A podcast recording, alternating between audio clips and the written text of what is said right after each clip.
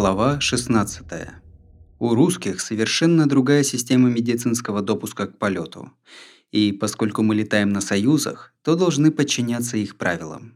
Когда мой новый врач экипажа Стив Гилмор представил меня в качестве участника полета на корабле «Союз» на Международную космическую станцию вскоре после моего излечения от рака, возникла проблема – Российские варианты оперативного и консервативного лечения рака простаты не столь продвинуты, как в США, вследствие чего у них совсем другая статистика выживаемости и выздоровления. Российские врачи переоценивали вероятность возникновения у меня тяжелых последствий операции или раннего рецидива рака. Особенно их беспокоило, что я внезапно потеряю способность мочиться в полете, что потребует дорогостоящего и сложного раннего возвращения с орбиты, и не хотели идти на такой риск. Стиву пришлось потрудиться, чтобы убедить российских врачей, что операция у меня прошла успешно и что в космосе с моим мочеиспусканием все будет в порядке. Мы звали Стива Дуги из-за моложавости или счастливчик за жизнерадостный нрав. Он бился над этой проблемой больше года. НАСА было бы проще заменить меня. И я благодарен агентству, что оно настояло на моей кандидатуре. В конце концов, русские согласились отправить меня в полет, признав превосходство нашего умения и опыта в этой области. Однако заставили меня взять с собой в Союз комплект с мочевым катетером. Я начал готовиться к полету на космическую станцию в конце 2007 года. Запуск был назначен на октябрь 2010 года. Полеты на МКС были разбиты на экспедиции в составе шести членов экипажа, и мое пребывание на станции должно было охватить время 25 и 26 экспедиций. В 2008 году я начал тренироваться с Сашей Калери, командиром Союза, и Олегом Скрипочкой, которому предстояло лететь в левом кресле в качестве борт-инженера. Саша – спокойный, серьезный парень с обильной проседью в густой темной шевелюре. Один из самых опытных космонавтов, он провел три длительных экспедиции на Мире и еще одну на МКС. В общей сложности 608 дней. Кроме того, он оказался носителем классических представлений и традиций, вплоть до того, что среди его личных вещей, с которыми он прибыл на посадку в Союз, нашлось место для нескольких маленьких советских флажков – Судя по всему, он с ностальгией вспоминает коммунистическую систему, что, конечно, казалось мне странным. Тем не менее, он мне понравился. Для Олега этот полет был первым. Прилежный и прекрасно подготовленный, он старался во всем брать пример с Саши, который, в свою очередь, относился к нему как к сыну или младшему брату. Я, разумеется, не впервые тренировался вместе с русскими. Я был дублером пятой экспедиции в 2001 году. Затем, также в составе дублирующего экипажа, готовился к полету, который предшествовал нашему. Я досконально знал, в чем подходы Российского космического агентства к подготовке космонавтов аналогичны подходам НАСА, в частности, активным использованием тренажеров, и в чем отличаются. Например, акцентом на теории, а не на практике, причем в крайней степени. Если бы НАСА учила астронавтов отправлять посылку, то взяла бы коробку, положила туда что-нибудь, показала дорогу на почту и отправила его выполнять задание. Русские начали бы в лесу с обсуждения пород деревьев, древесина которых идет на коробке для почтовых отправлений, чтобы затем перейти к изложению подробнейшей истории изготовления коробок. Рано или поздно вы доберетесь до нужной информации о том, как отправить посылку, если только еще не заснули. Мне кажется, это часть их системы ответственности. Каждый участник подготовки космонавтов должен подтвердить, что экипаж обучен всему, что, может быть, понадобится. Если что-то пойдет не так, это уже будет вина экипажа.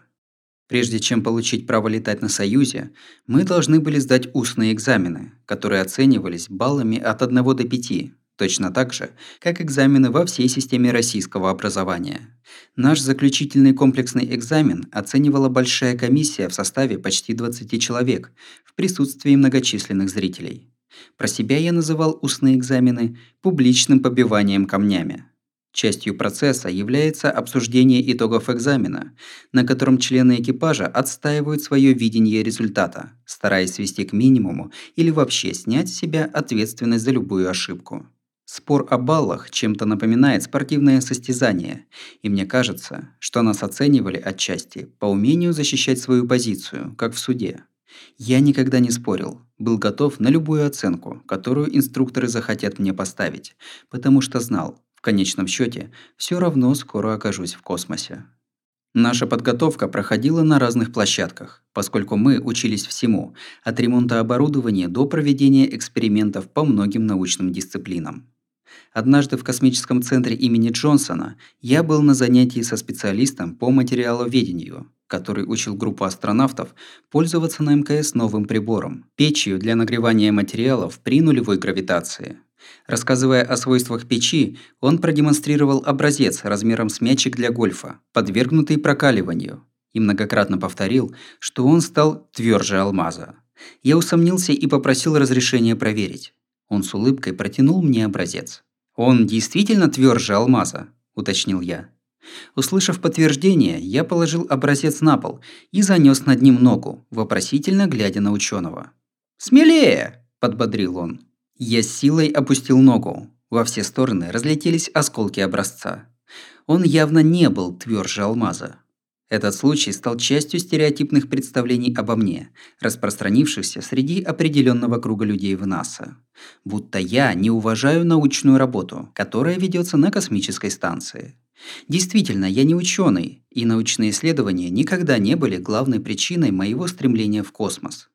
Однако, даже если не наука побудила меня стать астронавтом, я с огромным уважением отношусь к научному поиску и ответственно подхожу к собственному участию в нем.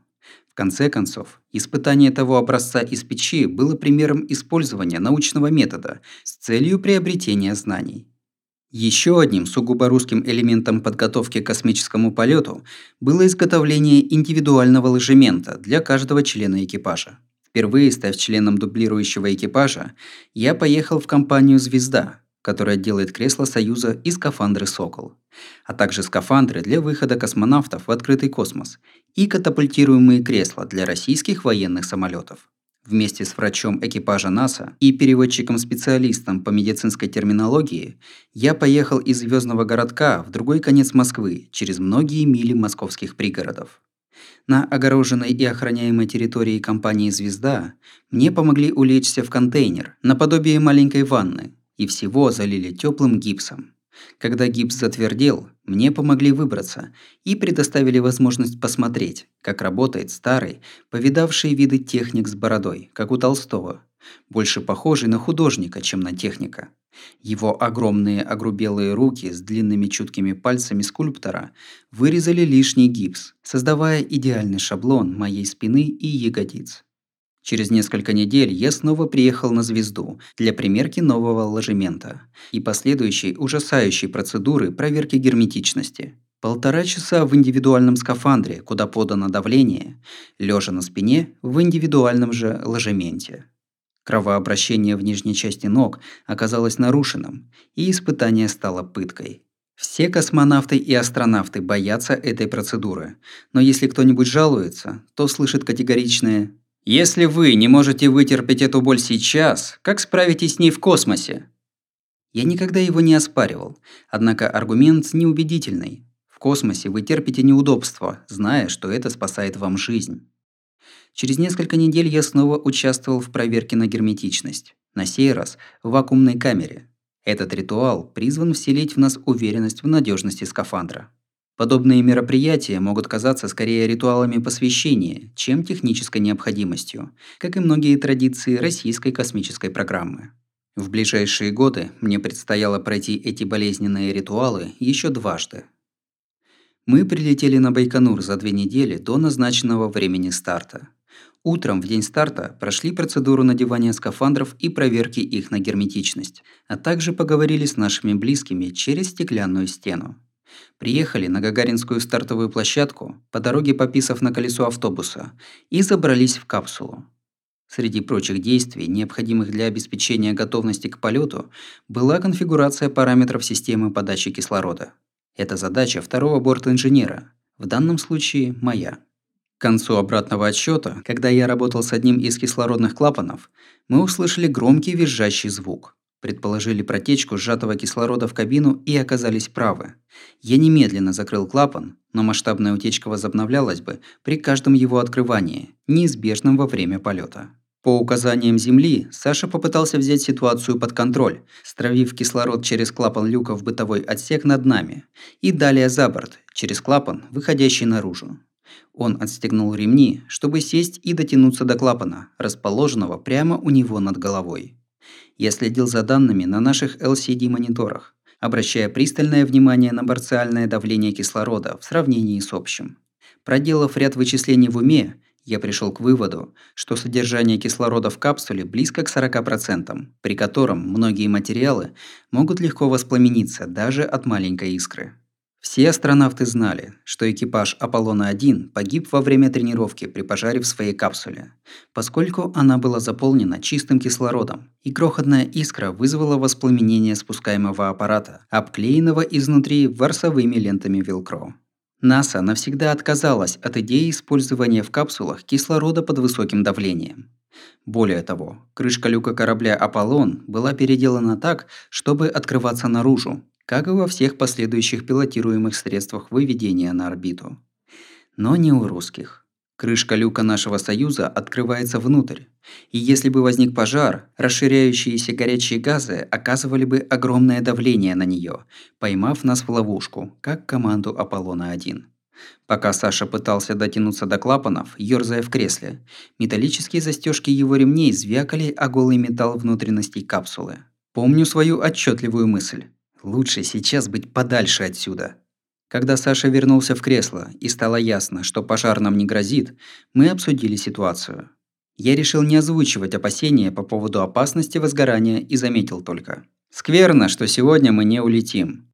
«Да», – согласился Саша. «Мы будем первым 69-го года экипажем, чей полет отменили после пристегивания ремней». Это потрясающая статистика, если вспомнить, сколько раз отменялись старты шаттлов за считанные секунды до запуска, и даже после включения главных двигателей. Нас прервал голос из Центра управления полетами.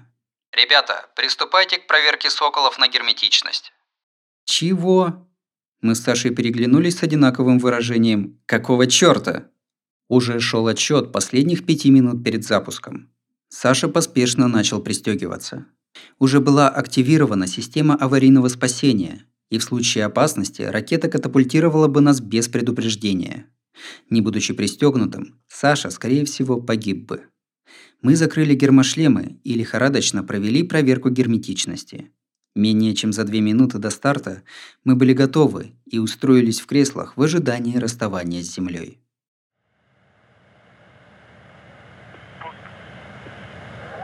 T minus 15 seconds. Second umbilical tower moving away from the Soyuz. First stage engines should be at flight speed. Three, two, one. Fueling tower separates and booster ignition. And liftoff. Liftoff of the Soyuz rocket as Alexander Kaleri, Scott Kelly, and Oleg Skropochka begin their journey to the International Space Station. And uh, we're feeling the vibrations.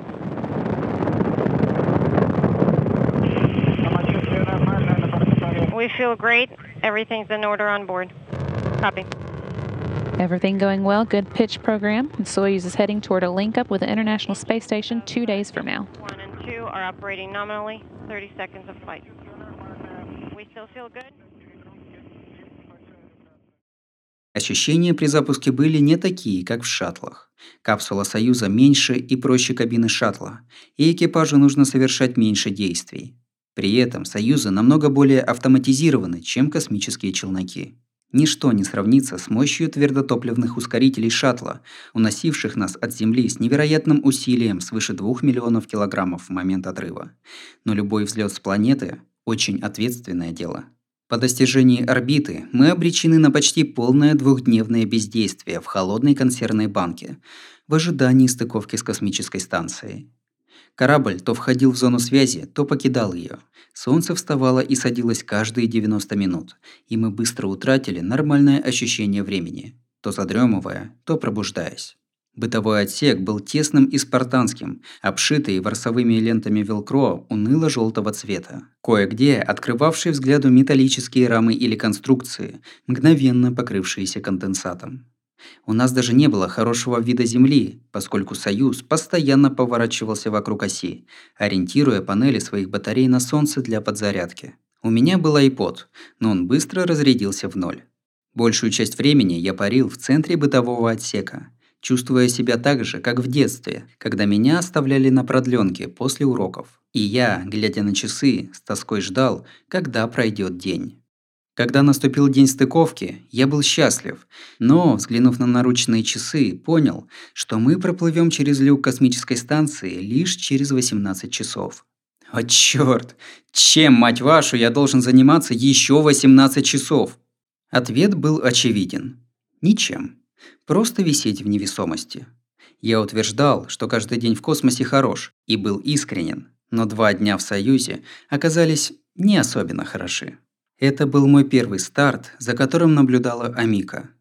Прежде чем мы с ней сблизились, она видела три запуска шаттлов, в том числе с моим братом в экипаже.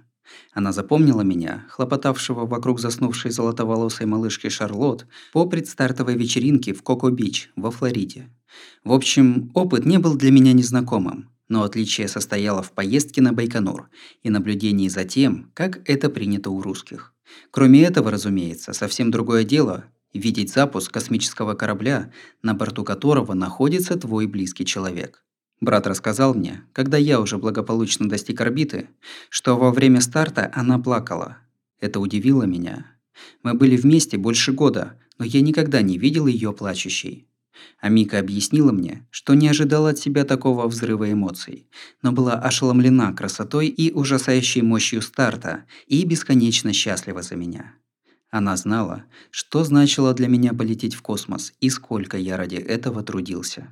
Спустя годы я узнал больше о том, что происходило в тот день на стартовом комплексе Байконура.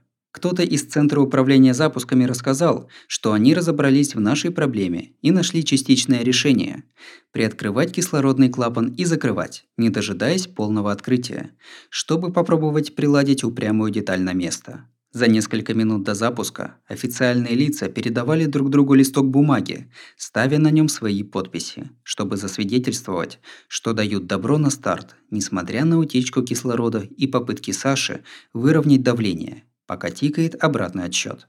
Меня, как члена экипажа, готового в тот момент умчаться в космос, это несколько напрягло. Вплыв через люк на МКС, чтобы официально присоединиться к 25-й экспедиции, я ликовал – начиналась моя долгосрочная экспедиция. Это был долгий путь.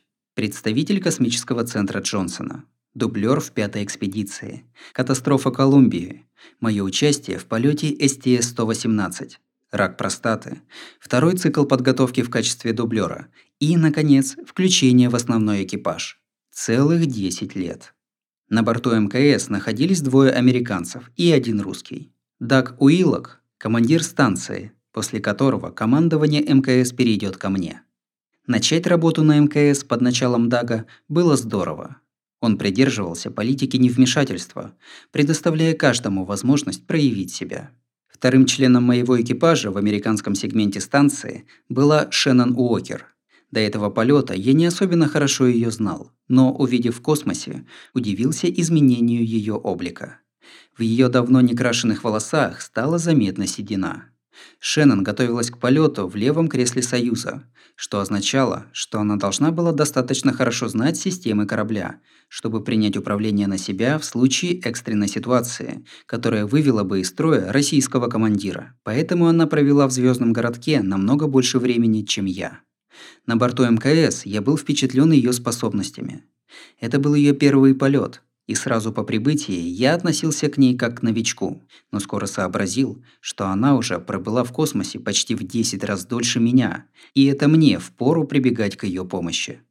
В НАСА есть понятие «экспедиционное поведение». Под этим обобщающим термином подразумевается способность позаботиться о себе и о других, прийти на помощь при необходимости и держаться в стороне, когда вмешательство не требуется сочетание личных качеств и навыков общения, которым трудно дать точное определение и трудно обучить, но отсутствие которых представляет собой серьезную проблему. Шеннон обладала ими в полной мере.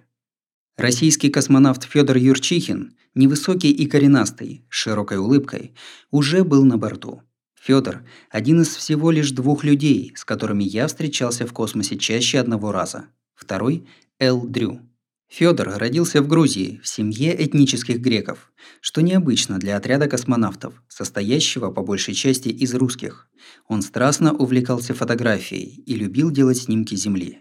Еще больше ему нравилось показывать фотографии остальным членам экипажа, чем бы они ни пытались в это время заниматься. Космонавты на МКС обычно живут по менее сумасшедшему расписанию, чем американцы.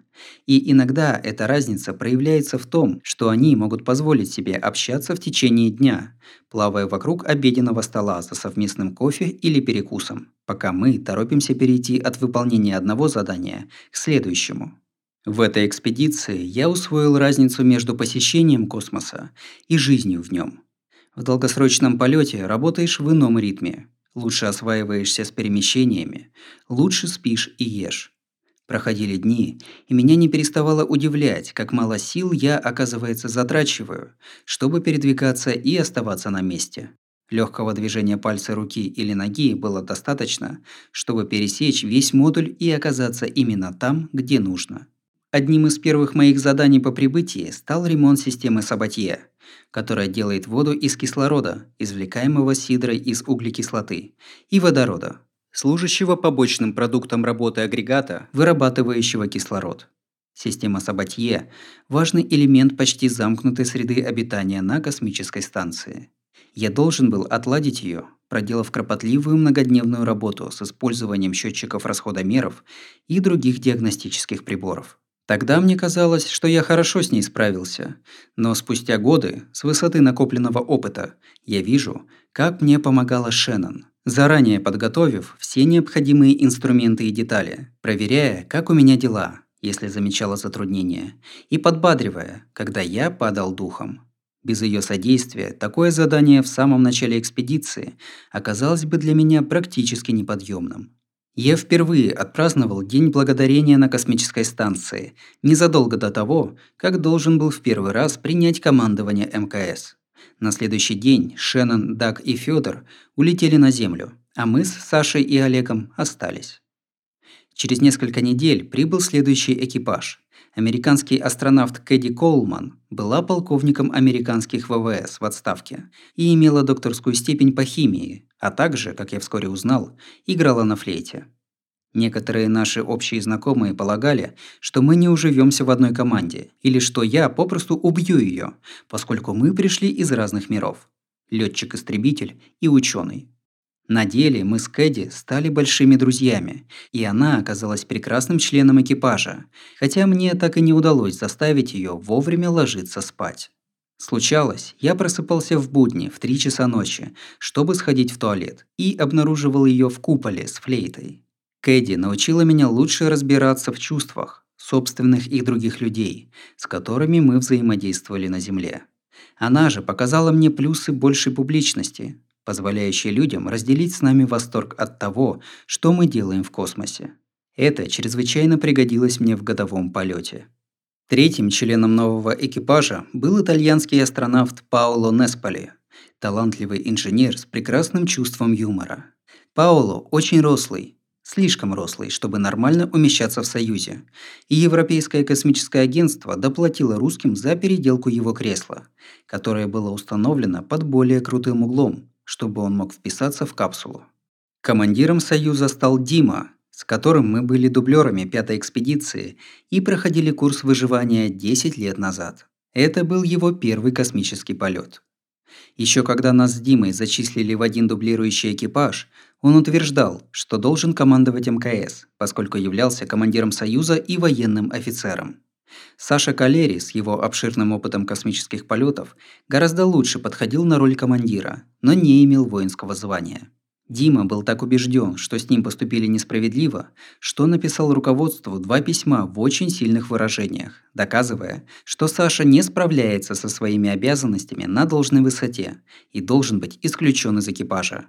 Следствием столь вопиющего нарушения протокола стало многолетнее отлучение Димы от полетов, несмотря на его выдающиеся технические навыки. Я слышал о случаях, когда члены экипажа не ладили во время космического полета, но лично с ними не сталкивался. До этого момента. Однажды я заглянул в российский сегмент с каким-то вопросом, и Дима попросил меня помочь с русским агрегатом, который пытался починить. Электроном, генерирующим кислород из воды. В этом не было ничего необычного, кроме того, что он обратился ко мне, хотя рядом находился Саша. Саша, надо отдать ему должное, предложил свою помощь, но Дима сделал вид, что не слышит. Не представляю, каково это – работать, есть и спать бок о бок 4 месяца при таких трениях. Отсутствие взаимодействия осложняло их работу и в аварийной ситуации могло стоить жизни им и, теоретически, нам. Когда я пробыл в космосе несколько месяцев, в прессе появилось сообщение, что Саша Калери привез с собой Коран, подаренный ему Ираном. Ходили слухи, что это символический ответ на недавнюю волну осквернения Коранов в Соединенных Штатах в годовщину террористической атаки 11 сентября. Руководитель программы МКС хотел знать, правда ли это. Когда меня спросил об этом глава офиса астронавтов, я ответил, что меня не интересует, какие книги берут в полет члены экипажа, и выразил недоумение, что НАСА интересуется подобными мелочами. Я сказал, что не собираюсь никого расспрашивать о личных вещах, и думал, что история на этом закончится.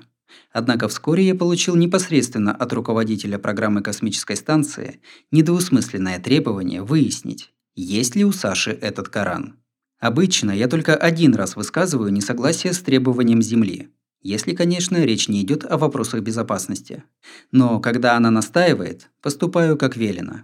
Это проще, чем раздувать конфликт из любого разногласия и экономит душевные и физические силы на случай, если они действительно понадобятся. Однако на сей раз я был глубоко убежден, что не должен уступать. На следующий день я отправился в российский сегмент и нашел Сашу в тесном пространстве российского шлюзового отсека за работой над одним из скафандров. «Привет, Саша!» – сказал я. Я обязан тебя кое о чем спросить, хотя лично меня не заботит, что ты ответишь. Окей, сказал он. Я должен спросить, есть ли на борту станции иранский Коран. Саша поразмыслил и благожелательно откликнулся. Это не твое дело. Точно, ответил я. Не бери в голову. Я вернулся в американский сегмент и передал этот ответ своему руководству. Больше я об этом деле не слышал. 8 января 2011 года в Тусоне, штат Аризона, ярко светило солнце. Но на космической станции погода была такой же, как и всегда, а я отчинил туалет. Мне пришлось разобрать его и закрепить детали вокруг себя, чтобы они не разлетелись, и я ничем больше не смог бы заниматься, пока не покончу с этой работой. Мы можем при необходимости пользоваться туалетом в русском сегменте, но это не близкий путь, особенно глубокой ночью, и лишняя нагрузка на ресурсы русских. Туалет – одно из устройств, требующих наибольшего внимания. Если оба сломаются, останется туалет в Союзе, но надолго его не хватит. Если бы мы летели к Марсу и не смогли починить отказавший туалет, то погибли бы. Я так погрузился в работу, что не заметил, как телевизионная трансляция была прервана. Мы то и дело теряем сигнал, когда космическая станция уходит с линии визирования между нашими антеннами и спутниками связи, и меня это не беспокоило. Затем с Земли поступил вызов. ЦУП сообщил, что глава офиса астронавтов Пегги Уитсон должна со мной поговорить и будет звонить по каналу связи в закрытом режиме через пять минут. Я не представлял, в чем дело, но ничего хорошего не ждал. Пять минут – большой срок, если проводишь его за размышлениями, что стряслось на Земле. Возможно, умерла бабушка, пострадала одна из дочерей. Я не связал мертвый телевизионный экран и телефонный звонок. НАСА намеренно прервало трансляцию, оберегая меня от дурных новостей. Прежде чем отправиться в этот полет, я решил, что в любой экстренной ситуации моим представителем должен быть Марк. Он знал меня как никто, и я доверил ему решать, что и когда я услышу от него или от другого человека, скажем, врача экипажа или кого-то из астронавтов. Он понимал, что в случае кризиса я, скорее всего, захочу узнать все и как можно быстрее. Пегги вышла на связь. «Не знаю, как сообщить тебе об этом», – начала она. «Просто скажу как есть. Стреляли в твою невестку, Гэбби». Я был оглушен. Новость была такой дикой, что казалась нереальной. Пегги сказала, что больше ничего не знает, и я заверил ее, что хочу слышать любые новости и что не нужно беречь меня, утаивая правду. Даже если информация будет неподтвержденной или неполной, я хочу ее получить. Закончив разговор, я рассказал о случившемся Кэдди и Паулу, а затем космонавтам. Постарался уверить всех, что я в норме, но предупредил, что мне нужно побыть одному, но по телефону я доступен. Они были потрясены и расстроены, и, конечно, предоставили мне свободное пространство, в котором я нуждался. Мне не хотелось перепоручать жизненно важную задачу починки туалета Кэдди и Пауло, но выбора не было. Пришлось положиться на них. Гэби понравилась мне с первой встречи, и с годами я еще больше к ней привязался. Она ко всем относится одинаково заинтересованно, независимо от происхождения и политических взглядов. Стремится помочь каждому и всю себя отдает работе в качестве члена Конгресса, где представляет интересы жителей Аризоны. Поэтому случившееся не укладывалось в голове. Никто не должен становиться случайной жертвой насилия. Но мысль, что это произошло именно с ней, ранила особенно сильно. Я позвонил Марку. Разговаривая со мной, он лихорадочно собирал вещи в Хьюстоне и искал возможность как можно скорее вылететь в Тусон. Ему позвонила Пия Курасона, начальница секретариата Гэбби, и сообщила, что Гэбби ранили на публичном мероприятии. Общее число убитых и раненых не установлено, состояние Гэбби неизвестно, и ему нужно немедленно ехать в Тусон. Марк сказал, что понял, повесил трубку, сразу же перезвонил Пия и попросил повторить сообщение. Невозможно было принять ужасную мысль, что в его жену стреляли. Пришлось выслушать сообщение Пия еще раз, чтобы осознать случившееся. Мы с Марком договорились связаться, как только он приземлится в Тусоне. Вскоре мне позвонили из ЦУП и сказали, что по сообщению Associated Press Гэбби умерла.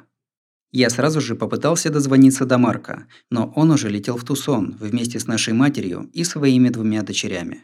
Наш близкий друг Тилман Фертита предоставил им личный самолет, чтобы они как можно быстрее добрались до места. Тилман на многое готов ради друзей, и я всегда буду благодарен ему за то, что в тот день он пришел к нам на помощь. Я позвонил Тилману спросить, что ему известно. «Гэби не умерла», – заявил он. «Я в это не верю». «Откуда ты знаешь?» – спросил я. «Все СМИ твердят об этом». «Я не знаю наверняка, но это просто бессмысленно. Ее отвезли в операционную, и она все еще там». Что мне нравится в Тилмане, так это его умение замечать в любом дерьме зерно истины. Даже в вопросах, выходящих далеко за рамки его компетенции, например, нейрохирургии, он ничего не принимает на веру и почти всегда оказывается прав. Его слова вселили в меня надежду. Следующие несколько часов оказались одними из самых долгих в жизни. Мыслями я без конца возвращался к брату. Что он должен чувствовать, не зная, увидит ли жену живой. Я позвонил Амика и дочерям и повторил им слова Тилмана. Что бы ни твердили по телевизору, утверждение, что Гэби мертва, не имеет смысла. Вскоре после того, как Марк приземлился в Аризоне, я дозвонился до него. «Что происходит?» – спросил я, едва он принял вызов. Говорят, Гэби умерла. Знаю. Я смотрел новости в самолете. Но я только что говорил с больницей. Это ошибка. Она жива. Невозможно описать облегчение, которое испытываешь при известии, что дорогой тебе человек жив, когда несколько часов считал его погибшим. Мы знали, что Гэби предстоит долгий и трудный путь к исцелению, но главное, ее сердце продолжает биться. Лучшая новость, которую мы могли бы получить. В тот и следующий день я сделал еще десятки звонков. Брату, Амика, матери и отцу, дочерям, друзьям.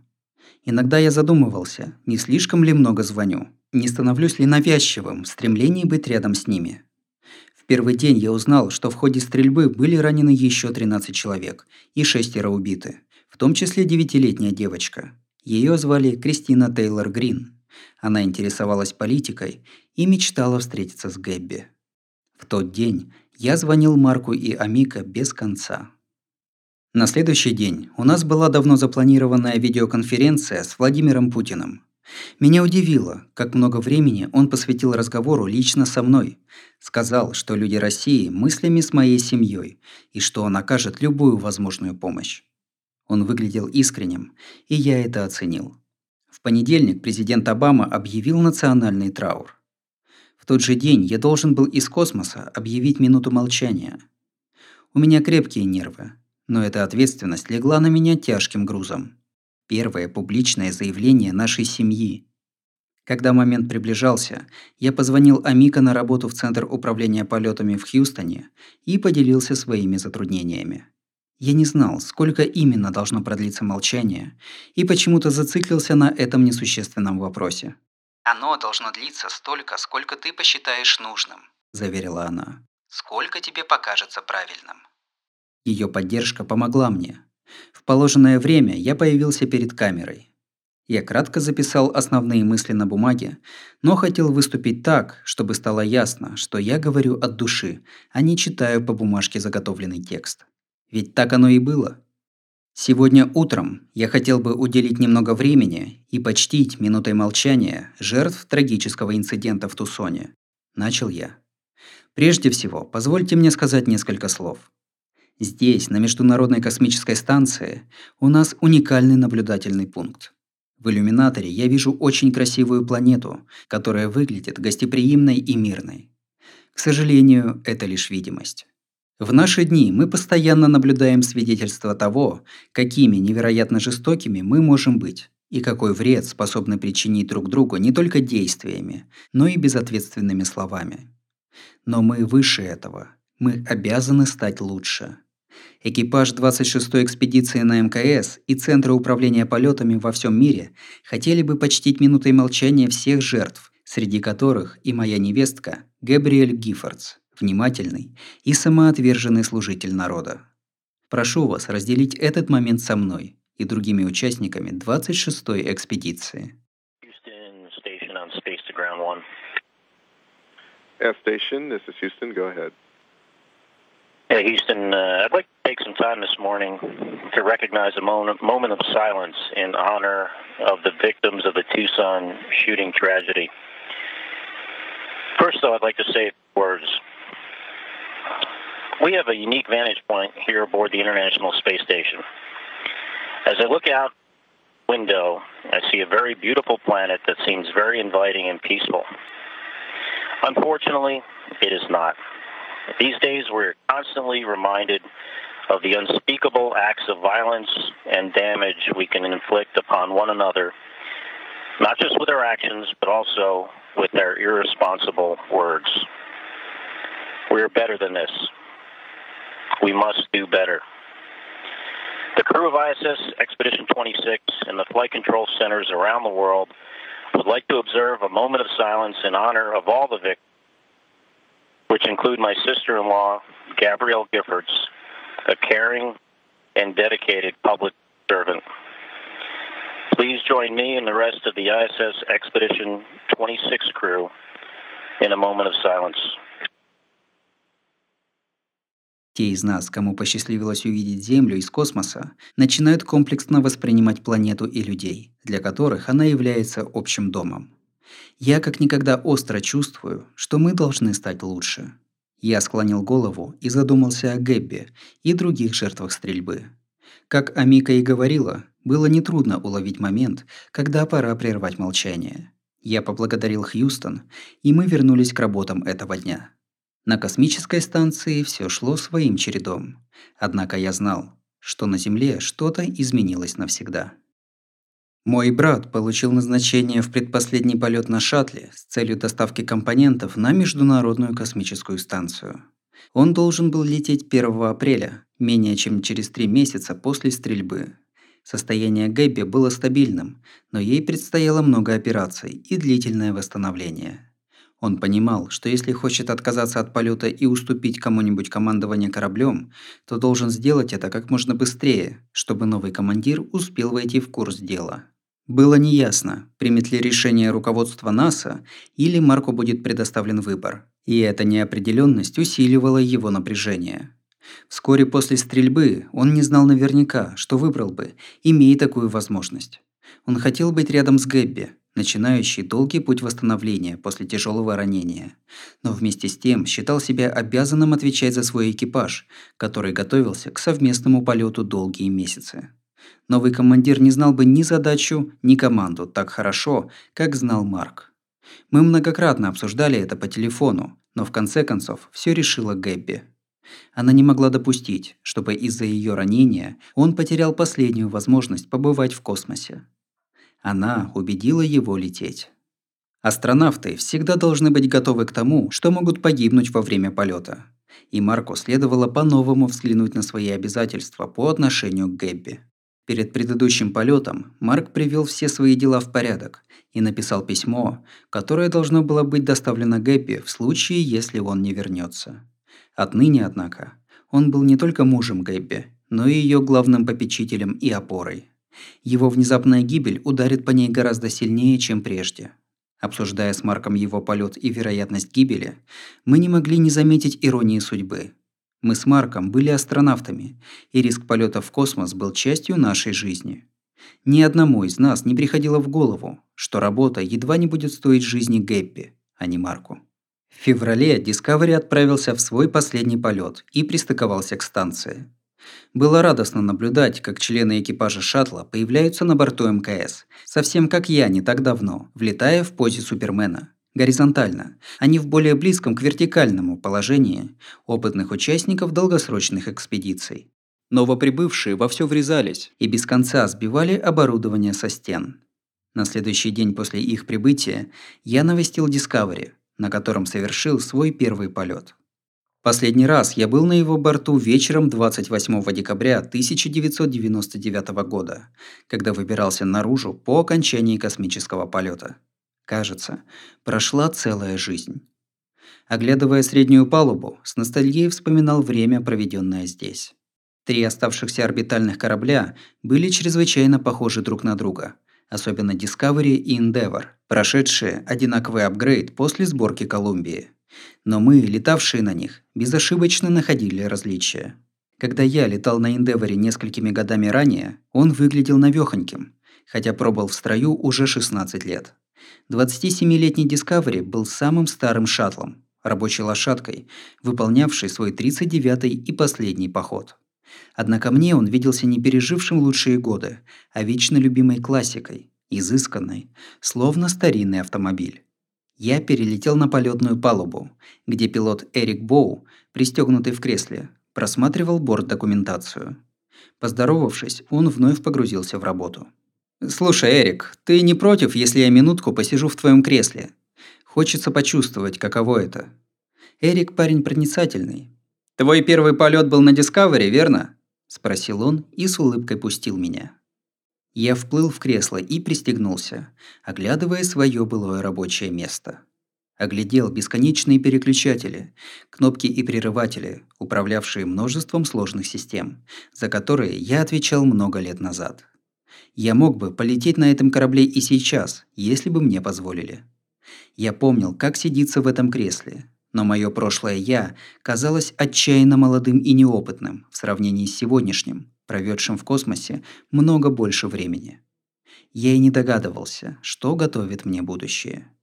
Экипаж Discovery совершил несколько выходов в открытый космос, один из которых был связан с японским грузом, называвшимся «Послание в бутылке». Это не был научный эксперимент, просто стеклянная бутылка, которую Эл Дрю открыл в определенный момент пребывания за бортом, чтобы набрать космоса. По возвращении на Землю бутылку предполагалось выставлять в музеях по всей Японии, чтобы заинтересовать детей космическими полетами. Лично я скептически оценивал шансы увлечь детей пустой стеклянной бутылкой. Когда выход в открытый космос был завершён и бутылка вернулась на станцию, японский центр управления полетами захотел узнать, надежно ли я упаковал ее содержимое.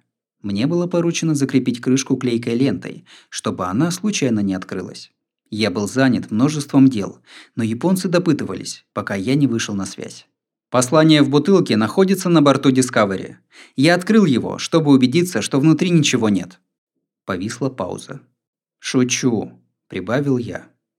Вскоре после возвращения на Землю с Discovery предполагалось снять двигатели и отправить его в Смитсоновский национальный музей авиации и космонавтики в Вашингтоне в состав постоянной экспозиции. Discovery покидал Землю чаще любого космического корабля в истории, и я думаю, этот рекорд еще долго не будет побит. Мы с Олегом и Сашей должны были вернуться на Землю 16 марта 2011 года. Я еще ни разу не спускался на Союзе и испытывал любопытство. По непонятной до сих пор причине люди не делятся впечатлениями от возвращения на Союзах так активно, как мы обсуждали возвращение на шаттле. Возможно, потому, что среди астронавтов, летающих на Союзах, до недавнего времени не было бывших летчиков-испытателей, и они не испытывали того же жгучего интереса к летным качествам космических кораблей, которые терзает пилотов шаттлов. Я получил несколько разнородных отзывов. Ужас! Нормально! И очень весело, как аттракцион в Диснейленде. В тот день всех беспокоила погода, поскольку в месте приземления была метель. Наша капсула шмякнулась на твердую заледенелую поверхность голой казахской степи, отскочила, перевернулась и проползла сотню метров, увлекаемая парашютом. Я никогда не попадал в автоаварии с кувырканием автомобиля, но думаю, приземление в Союзе в тот день было очень похожим. Чудовищной серией сотрясений и ударов. Для меня это чувство было пьянящим. Через некоторое время поисковики свернули и унесли парашют, прежде чем он утащил нас еще дальше. Вскоре крышка люка открылась, и в капсулу ворвалась метель. Первая порция свежего воздуха за 6 месяцев. Невероятно освежающая. Никогда не забуду это ощущение. Через несколько дней после моего возвращения на Землю мы с Амика поехали проведать Гэбби в клинику TIRR Memorial Herman, где она проходила лечение. Сначала меня потрясло, как она изменилась. Она сидела в инвалидном кресле, на голове защитный шлем, поскольку из-за отека головного мозга пришлось удалить часть черепа. Волосы стали короткими, ей обрели голову перед операцией, и лицо выглядело иначе. Мне не сразу удалось осмыслить чудовищность того, что с ней произошло. Услышав, что в нее стреляли, я понял это разумом, но совсем другое дело – увидеть свою жизнерадостную невестку, не только физически изменившейся, но и не способной нормально говорить. Иногда на лице Гэбби возникало выражение, словно она пытается что-то сказать. И когда мы замолкали и смотрели на нее в ожидании, она могла произнести что-нибудь вроде «цыпленок», закатывала глаза. Она совсем не это имела в виду и делала еще одну попытку. Цыпленок. Я видел, как это угнетает Гэбби, привыкшую выступать перед тысячами людей с речами, вдохновляющими их и завоевывающими их голоса. Марк объяснил, что у нее афазия, речевое расстройство, мешающее говорить, хотя способность понимать речь, интеллект и, главное, индивидуальность не пострадали. Она понимала все, что ей говорят, но с огромным трудом могла выразить собственные мысли словами. Мы вместе поужинали в больнице, и оказалось, что Гэбби не утратила теплоту и чувство юмора. После визита, обсуждая со мной состояние Гэбби, Амика заметила, что та выглядит прекрасно, с учетом того, что ее ранили совсем недавно.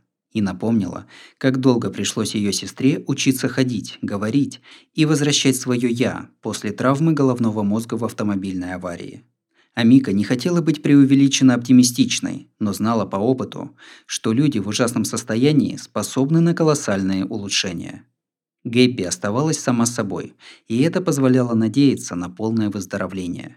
«Я вижу в Гэбби Гэбби», – так выразилась Амика, и оказалась права. Менее чем через два месяца я стоял рядом с Гэбби на крыше Центра управления запусками в космическом центре имени Кеннеди – наблюдая за подготовкой к последнему старту шаттла Endeavour, которым командовал Марк. Гэбби уже присутствовала на запусках шаттлов, а я, разумеется, видел их множество. Это незабываемый опыт. Земля сотрясается, воздух трещит от мощи двигателей, и факелы ракет пылают в небе яростным оранжевым пламенем. Когда объект размером с высотный дом вертикально устремляется в небо на сверхзвуковой скорости, это впечатляет – а если на борту человек, которого ты любишь и за которого тревожишься, вдвойне. В тот день небо укрывали низкие облака. Индевор пробил их, на миг окрасив в оранжевый цвет, и исчез. Через 8 минут он был на орбите Земли. Когда Марк решил принять командование этим кораблем, Гэбби поставила себе целью достаточно оправиться, чтобы прилететь во Флориду его проводить. Это был чрезвычайно смелый план – и она его выполнила. Для Гэбби просто находиться там стало достижением, сравнимым с запуском шаттла. Казалось, она расцвела, преодолевая огромные трудности. Вскоре после этого полета космический челнок Endeavour ушел на покой во исполнение решения комиссии по расследованию катастрофы Колумбии. Мне было тяжело это наблюдать. Шаттл обладал уникальным спектром возможностей. Мощный грузовой корабль с высокой грузоподъемностью, научная лаборатория, орбитальная мастерская по обслуживанию и ремонту неисправных спутников. Это был звездолет, которым я научился управлять и который полюбил. Ничего подобного мне до конца своих дней не увидеть. В 2012 году НАСА узнала, что Россия собирается отправить космонавта на космическую станцию на год. Причины были скорее логистического, чем научного характера. Но раз решение было принято, НАСА оказалась перед выбором. Либо объяснять, почему американский астронавт не способен на подобные испытания, либо объявлять о собственной экспедиции год на МКС. К чести агентства был осуществлен второй вариант. Теперь предстояло выбрать астронавта. Сначала я сомневался, что хотел бы им стать. Я прекрасно помнил, какими долгими показались мне 159 дней на космической станции. Я провел 6 месяцев в море на борту авианосца, и это был долгий срок. Но 6 месяцев в космосе тянутся дольше. В два раза больше времени на орбите, думал я, будут восприниматься как период времени, увеличивающийся в геометрической прогрессии. Я знал, что буду скучать по Амика, дочерям и своей жизни на Земле.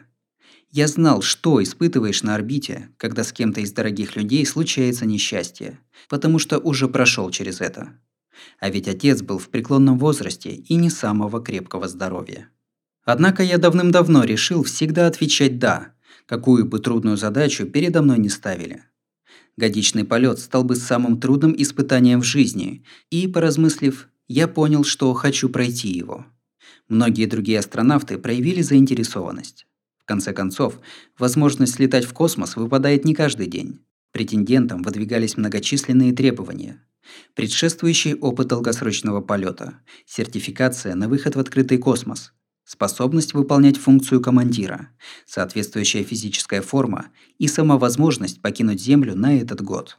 Частая сита отсеяла почти всех, оставив лишь двух кандидатов. Джеффа Уильямса, одного из моих сокурсников по группе подготовки астронавтов, и меня. Примерно в это же время НАСА искала нового главу офиса астронавтов, поскольку Пегги Уитсон покинула пост, чтобы самой претендовать на участие в годовом полете. Я предложил свою кандидатуру на руководящую должность. На собеседовании меня спросили, что бы я предпочел – возглавить управление или провести год в космосе. Без колебаний я ответил – возглавить управление. Я подумал, что шанс побывать в космосе мне еще представится, но стать главой ведомства астронавтов едва ли. Возможно, мои предпочтения учитывались, но руководители решили иначе. Через несколько недель я узнал, что полечу на орбиту на год. Через 24 часа после назначения мне сказали, что после углубленного изучения моя кандидатура была отвергнута по медицинским соображениям и полетит Джефф. Во время предыдущего полета у меня ухудшилось зрение, и НАСА не хотела больше рисковать. По прошествии шестимесячного рубежа могло возникнуть неожиданное и быстрое усиление негативного воздействия на глаза, в результате чего моему зрению мог быть нанесен непоправимый ущерб. Я считал опасность преувеличенной и был разочарован, но согласился с принятым решением. Вернувшись домой в тот вечер, я сообщил Амика о медицинском отводе.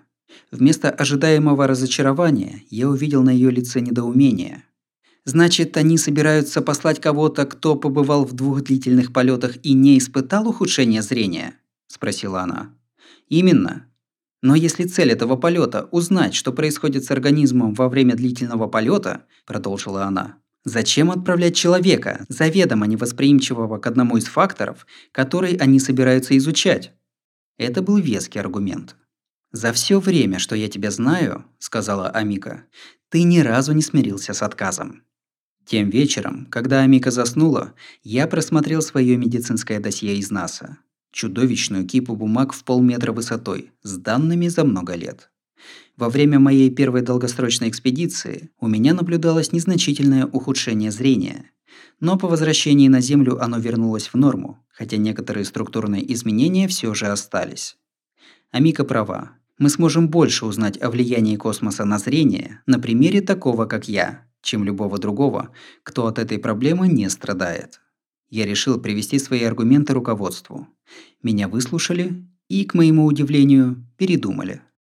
Во время подготовки к пресс-конференции, на которой нас с Мишей должны были представить в качестве участников годового полета, я задал невинный, на мой взгляд, вопрос о генетических исследованиях. Я отметил момент, до сих пор не обсуждавшийся. Марк будет идеальным контрольным участником исследования. Мое замечание принесло огромные плоды.